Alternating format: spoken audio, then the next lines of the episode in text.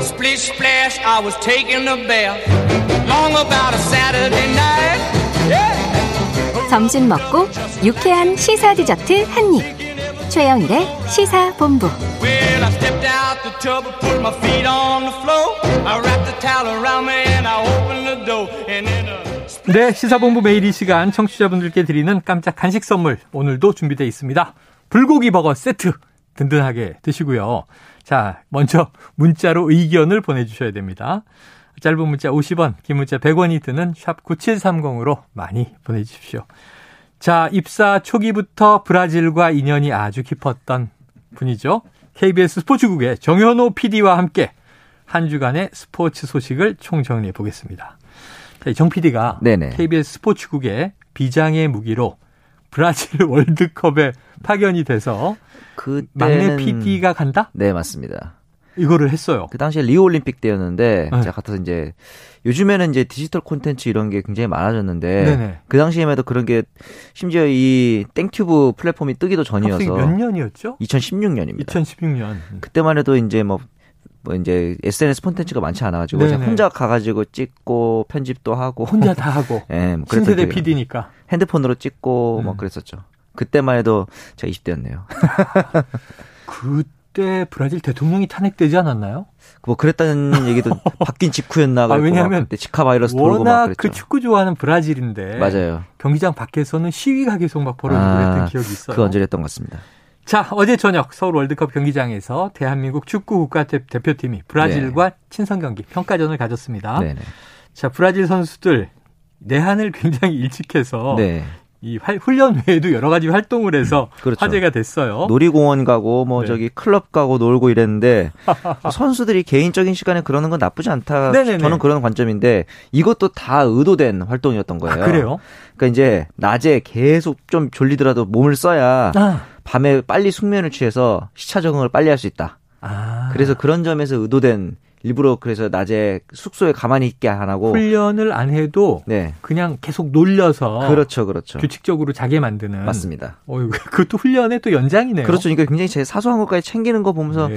역시 월드 클래스는 다르구나 뭐 그런 생각도 좀 들었고요. 아, 그래서 어떤 분이 물어보더라고요. 네이마르가 훈련 중 부상이 맞느냐. 놀다가 부상당한 거 아니냐. 원래 그쪽 부위가 좀 약간 고질적인 네. 문제가 좀 있긴 했었죠. 그래요. 근데 이제 네이마르가 음. 여러 군데서 또 목격이 되다 보니까 그러니까요. 아, 야, 한국에 와서 정말 신나게 놀더라. 근데 음. 이것도 인기 요인이 됐어요. 맞아요.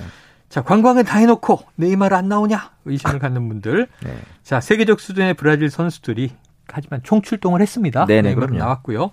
피파 랭킹 1위다운 모습 보여줬는데 정 PD님 뭐 스포츠 전문가 입장에서 보시기에 네. 경기 내용 어땠어요? 일단 5대 1이라는 스코어가 보여줘도 브라질의 압승이었고 네. 음. 네. 이마르도 이제 후반 33분까지 뛰었죠. 그러면서 이제 페널티킥으로 두 골을 넣기도 했고요. 네. 그다음에 이제 세트피스 키킹을 전, 담하게 됐고 음. 사실 경기 시작하자마자 1분 만에 실점을 할 뻔했죠. 득점을 근데 음, 허용했는데 네. 옵사이드가 됐죠. 맞습니다. 그리고 나서 이제 불과 6분 만에 또 사실 선제골을 허용했고 네, 맞아요. 전반 막판에도 이제 페널티킥을 내주고 히샬리 총이었나요? 히살리 종의 선제골이었습니다. 그리고 이제 네이마르 PK 두 개, 그리고 이제 황의조 선수가 전반 31분에 득점을 했죠. 음. 만의 이게 골을. 좀 담비 같은. 그렇죠. 어, 천금 설마 같은. 이기나 혹은 뭐 비기나 이랬는데 네. 그다음에 이제 후반 30분에 쿠티뉴 그리고 어, 추가 시간에 이제 가브리엘 네. 제주스까지 득점하면서 5대 1로 경기가 끝났습니다. 그러니까 우리가 3대1 때 늘 바라는 게, 야, 여기 3골만 따라가주면 그렇죠. 경기 내용이 바뀔 텐데, 뭐 딱 그런 이런. 상황이었죠. 네. 예, 하지만 뭐 다 편안하게 봐서 네. 재미있었는데, 자, 페널티킥으로 두 골 내준 게 이제 뼈 아픈 대목인데, 네. 평가전에서 네. 이 비디오 판독은 안 해요? 거의 안 하는 경우가 원래는 많죠. 네. 근데 사실은 어, 만약에 양 팀이 합의를 하면은 아. 하는 것 자체가 뭐 문제가 되거나 이런 건 아닙니다. 네네, 할 수는 있다. 네, 근데 안 하는 게 대부분인데 했다는 건 그만큼 좀 어, 실전과 비슷한 아. 좀 진지한 분위기로 임하기 위한 평가전이다. 네네. 이런 측면으로 어떻게 보면 긍정적으로 볼 수 있을 것 같고 예. 페널 이 사실 파울로 벤투호가 그 전까지는 페널티킥을 내준 적이 없었단 말이죠. 아, 예. 그런데 이번에 어, 페널티킥 내주는 걸 보면서 사실 어, 김민재 같은 어, 주축 선수들이 이번에 부상으로 빠졌잖아요. 음. 월드컵 그 본무대에 가서도 이렇게 변수들이 생길 수 있단 말이죠. 네네네. 이런 상황에서 어떻게 해야 될지에 대한 좀 어, 아. 좋은 예방 주사가 아니었을까 그런 생각이 네. 어? 들었습니다. 실전 같은 평가전을 하면서 맞습니다. 또 예방주사가 됐다. 네. 자, 이게 말씀하신 대로 지금 손흥민 선수도 비슷한 얘기를 했던데 네네. 5대 1로 졌지만 월드컵을 앞두고는 정말 좋은 경험인 거죠. 그렇죠. 이 브라질을 상대로 하는 게 대부분의 사람들이 이제 우루과이전 대비 아닌가라고 하지만 네네. 사실은 이 축구 스타일만 보면 포르투갈과 좀 비슷한 점이 많습니다. 아, 그리고 오히려 우리 다음에 경기를 하게 될 칠레전이 어, 제대로 된 우루과이전 모의고사라고 네. 어, 볼 수 있고요. 가상 우루과이다. 그렇죠. 사실 그 2002년의 기적이라고 하시는 히딩코도 네네. 네. 어, 초반 평가전에서는 5대 0으로 지기도 했었잖아요. 아, 그러다 보니까 이제 우리나라 국민들도 이 평가전에서의 패배에 대해서 조금 더 겸허하게 받아들인 부분도 있고 네. 벤투 감독의 인터뷰가 좀 인상 깊었던 게 네. 대패 후의 인터뷰에서 스타일을 바꿀 일은 없을 거다. 최대한 실수를 줄여나갈 거고 아. 우리가 하는 방식대로 하다 보면 리스크가 생길 수는 있는 건데 음, 이거를 조금씩 줄여나가고 음. 개선하는 거를 생각하겠다. 네. 음. 라고 얘기를 했는데 어, 자기의 색깔이 뚜렷하다는 점, 예, 대회를 얼마 납두지 않고 흔들리지 않는다는 점 이런 부분에서 좀 긍정적으로 네. 평가를 할 수도 있을 것 같아요. 그래요. 참, 이또이 벤투 감독의 큰 그림이다 이런 얘기도 있어요. 그렇죠, 왜냐면 그렇죠. 월드컵 16강 이상 올라가면 브라질과 붙을 가능성도 있어서 맞아요, 맞아요. 미리 한번 전력을 찔러본 것이다. 네, 자, 피파 랭킹 1위 네, 세긴 셌습니다. 네, 우리 랭킹 순위를 생각해 보면 아, 요 정도 차이가 한 5대 1의 차이구나. 음, 우리가 어떻게 이걸 하나하나 한 걸음 한 걸음 따라갈까? 네, 이런 또 이제 미래를 준비하는 기회가 됐겠죠. 네, 자, 이제 어제 골로 기록되진 못했어요. 손흥민 네. 선수. 그런데 경기 전에 체육훈장 청룡장을 그러니까요. 대통령으로부터 수여받았어요. 네. 자, 영국 현지의 각종 시상식에서는 패싱을 당하고 있다. 이거 무슨 그러니까요. 얘기입니까? 이제 잉글랜드 프로축구 선수협회 PFA가 올해 선수를 뽑거든요. 프리미어리그 올해 선수 이 후보에서도 지금 예. 제외가 아, 됐습니다. 후보 노미네이트도 안 됐다. 그렇죠. 아, 득점왕인데 네. 심지어 팀 동료인 해리케인도 있고 네. 팀 성적으로만 봤을 때 조금 아쉬울 수 있는 호날두도 어. 예. 후보에는 올랐는데 말이죠. 그래서 이게 사실 권위보다는 어떻게 보면 인기 투표 아니냐 그냥 어. 호날두도 그렇고 케인도 그렇고 현지에서 인기가 많으니까 네네. 이런 심지어 그 현지에서의 팬들도 그런 식의 비판 여론들이 좀 있고 음. 멀리 갈 거 없이 그 어떻게 보면 축구계에서 가장 권위 있다고 할 수 있는 발롱도르 네네네. 발롱도르도 2013년에 어 이제 그 당시에 뮌헨의 프랑크 빗 리베리가 모든 대회를 다 우승하고 네. 개인 성적도 굉장히 좋았지만 음.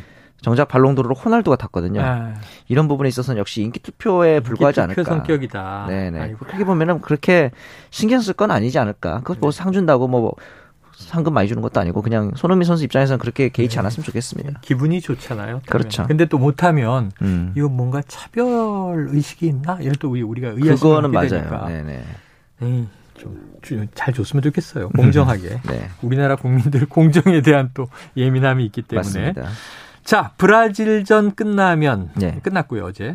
2022년 아시아 축구 연맹 23세 이하 아시안컵 자, 이 조별리그 첫 경기 우즈베키스탄에서 열렸는데 네. 요건 어떻게 됐어요? 우리나의 황선홍호가 네네. 감독이 감독이 황선홍 있고 감독이죠. 네, 말레이시아의 4대 1로 완승을 거뒀습니다. 말레이시아에. 네, 이날 이제 이강인을 포함해서 유럽파 3명이 모두 이제 선발해서 경기를 같이 했는데 네.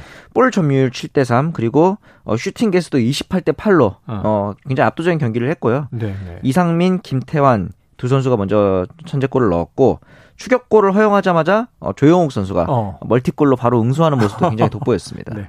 골도 많이 나왔고 네네. 시원하게 이겼습니다. 그렇습니다. 브라질하고는 뭐 그리 언짢지는 않은 음, 즐거운 평가전에서 우리가 완패를 했는데 네, 이걸 또 23세 이하에서 서력을 그렇죠, 그렇죠. 해주는 경기가 있었네요.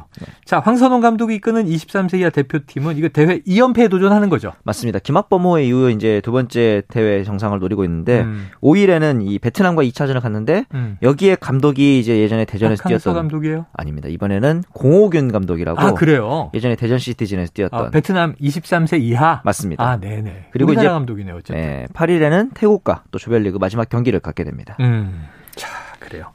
그런데 우리가 또 눈여겨볼 경기가 하나 있어서 네. 여쭤보겠습니다. 어제 국가대항전 스포츠 경기가 또 있었는데요. 네. 우리 여자 배구 대표팀 2022 발리볼 네이션스 리그 출전하고 있습니다. 네. 근데 이게 숙적 일본 우리가 완패했네요. 3대 0으로 완패를 냈죠. 사실 아하. 세트 스코어 3대 0도 아쉽지만 네. 20점 이상 득점한 세트가 없다는 점. 아이고. 이 부분도 좀 걱정인데 강소희의 11득점이 최다 득점이었거든요. 네네. 반면 일본은 고가 22득점, 이시카와 14점을 앞세워서 굉장히 좀 네네. 음. 어, 노련한 경기 운영을 했다 이런 생각이 들었고 특히 속공 그리고 이제 이동 공격 이런 부분에 있어서 우리나라 선수들의 대처가 음. 좀 부족했다 그런 생각이 좀 아쉬웠습니다. 야, 우리나라 여자 배구 굉장히 국내 리그 인기 많잖아요. 그러니까요. 그리고 선수들도 굉장히 이제 셀럽들인데 그럼요. 일본이 그렇게 잘하는 거예요? 아, 그럼요. 저는 사실 지번 도쿄올림픽 때 극적으로 승리를 거두긴 했지만 네. 김연경 그리고 이제 뭐 한수지, 그 아, 김수지, 은퇴 경기 양효진 이런 선수들의 라스트 댄스가 아니었으면 쉽지 않았을 텐데 그 네. 아. 선수들이 빠진 공백이 좀 많이 느껴지는 그런 경기였던 것 같습니다. 그때 우리가 4강까지 가서 맞아요. 브라질 팀 그때도 브라질이었네. 세르비아랑 브라질이 이렇게 네네네네. 만났었죠. 아, 그래서 어유 세계 강력들이 많구나. 네네. 하시- 하지만 아시아에선 우리가 탑이야 그랬는데 그렇죠. 그렇죠. 이번에 또 자만하면 또 꼭 져요. 네. 앞으로 또 이것을 승리 역전 발판의 계기로 삼았으면 좋겠습니다. 네. 자 도쿄올림픽에서 절만 정말 좋은 모습 보여줬던 우리나라 여자 배구 대- 대표팀 해결할 과제들이 좀 있겠죠? 네, 그렇습니다. 앞으로 이제 피지컬 자체는 나쁘지 음. 않거든요. 우리나라 선수들. 그런데 조직력을 조금 더 가다듬고 특히 지금 김희진밖에 없는 음. 아. 라이트 자리를 이제 차세대 라이트를 발굴해야 한다는 점. 네네. 이 부분이 이제 가장 큰 과제가 될 것 예, 같습니다. 아까 말씀하신 속공과 이동 공격. 그런 부분들에 대한 대처도 필요하죠. 아, 왜냐면 가만히 모든 경기 가만히 서 있으면 안 돼. 아, 계속 그렇습니다. 움직여야 돼요. 네네. 자, 청취자 9190 7190님 어제 저녁 브라질과의 축구는 승패를 떠나 그 열기, 관중 매너에 100점 만점을 주고 싶어요. 음. 네이마르가 경기장 분위기에 깜짝 놀랐다는 거 아, 아닙니까? 그래요? 음. 대한민국 이 정도로 축구에 열광하고 대단하구나. 네. 자, 1918님, 네이마르의 팬 서비스를 보면서 호날두의 노쇼가 생각이 나더라고요. 다들 이 얘기 하더라고요. 아. 의문의 1패 호날두네요. 이 호날두. 그때 우리 메시 팬들이 엄청나게 증가했던 거. 그러니까 말이에요. 기억하십시오. 네. 알겠습니다. 자, 스포츠 본부 금요일 마지막 코너죠. 정현호 PD와 인사하겠습니다. 고맙습니다. 감사합니다. 예, 어, 당첨자는요. 불고기 버거 세트 드실 분 4700-7783-7966-1663-7190님입니다. 자, 오늘 순서 여기까지입니다. 주말 잘 보내시고요. 저는 다음 주 월요일 낮 12시 20분에 다시 찾아뵙겠습니다. 청취해주신 여러분 고맙습니다.